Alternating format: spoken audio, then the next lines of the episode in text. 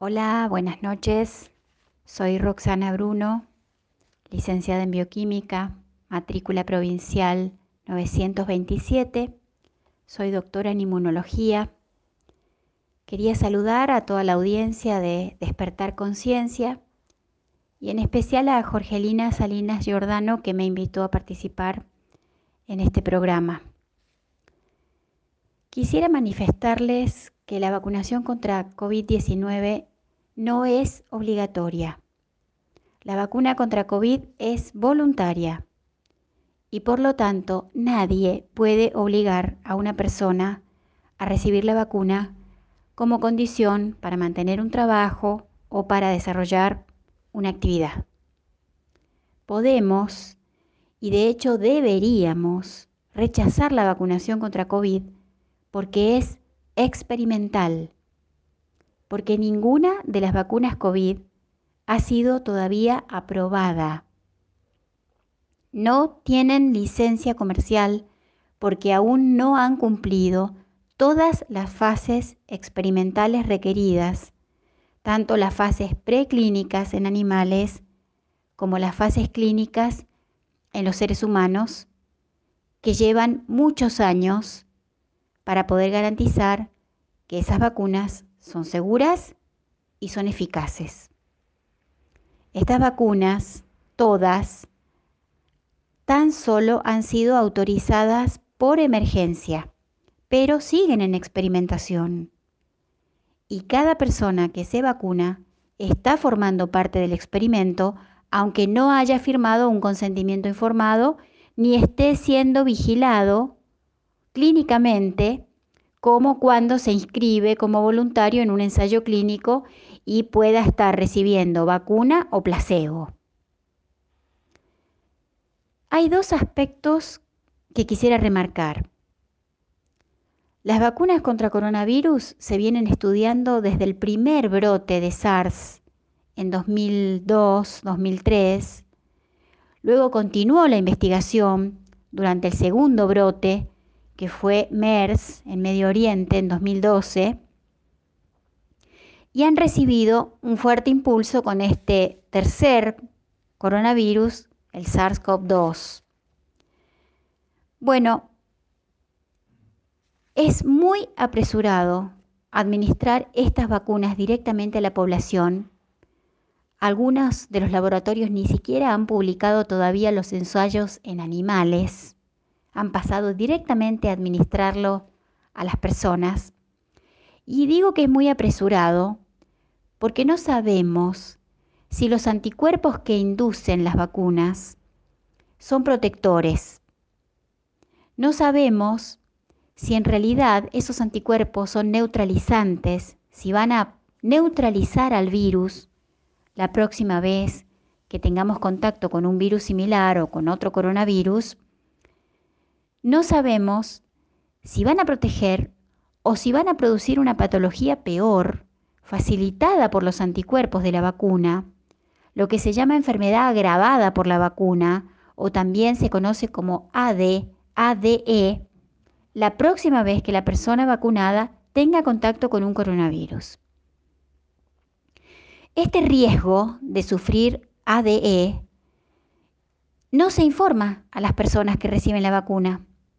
Sin embargo, el riesgo de padecer una inmunopatología pulmonar mucho más severa que el propio COVID, tal como ya se vio en los modelos animales, eso es algo factible, que como digo, no se está informando a las personas. Se vio en los modelos animales de ratones, de cobayos, de conejos, de gatos y de primates no humanos. En todos esos modelos animales los animales que recibieron la vacuna, cuando fueron desafiados con el virus salvaje, en lugar de estar protegidos, desarrollaron una enfermedad peor que en algunos casos los mató.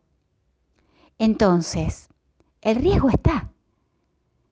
Si sucedió en animales, ¿quién puede garantizar que no va a suceder lo mismo en los seres humanos? Entonces, atención, el próximo invierno, las personas vacunadas tienen que estar muy atentas y no se tienen que relajar ni confiarse de que porque tengan anticuerpos, esos anticuerpos los van a proteger. El segundo aspecto que quería remarcar es que la vacuna que se está dando, al menos aquí en Argentina, es la vacuna vectorizada con un vector de adenovirus, es la vacuna rusa. Y aquí con este vector de adenovirus tenemos un gran problema ético denunciado por varios científicos internacionales, porque los adenovirus de serotipo, de serotipo 5 mostraron ya hace más de una década un riesgo muy alto, un riesgo significativo de contraer SIDA.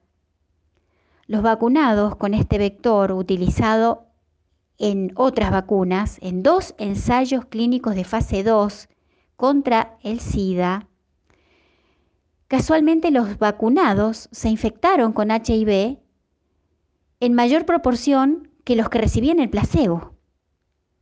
Y se vio que era la respuesta inmune contra el adenovirus, que era la respuesta inmune contra el vector, el que dejaba susceptible a los hombres vacunados a, contraer el SIDA. Razón por la cual los dos ensayos clínicos se suspendieron, se dejó de usar ese vector. Luego se volvió a criticar su uso en el desarrollo de la vacuna contra el ébola, porque también empezaron a utilizar este vector adenovirus 5 en la vacuna contra el ébola, y justo se, se fue a probar en África, en poblaciones en donde había alta prevalencia del SIDA.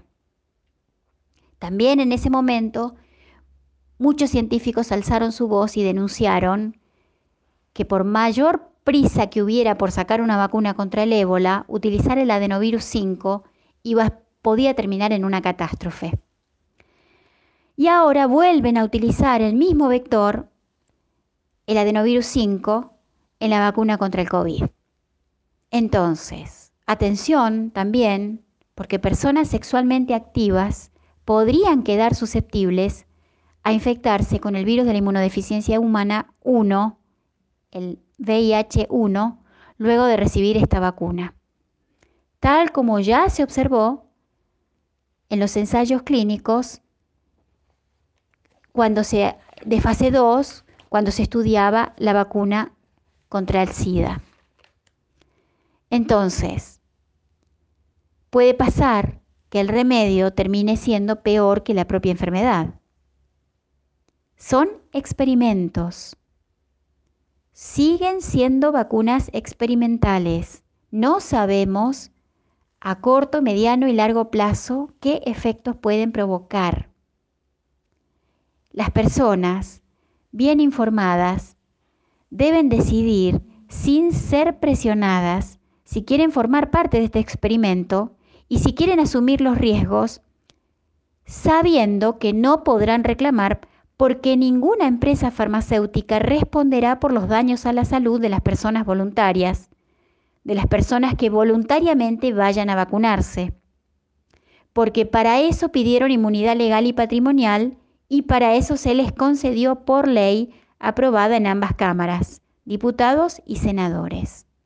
Entonces, todo aquel que voluntariamente forme parte del experimento, que voluntariamente reciba la vacuna, está formando parte de un experimento, no sabemos a ciencia cierta, nadie, nadie debería garantizar que van a tener una protección porque realmente no se sabe.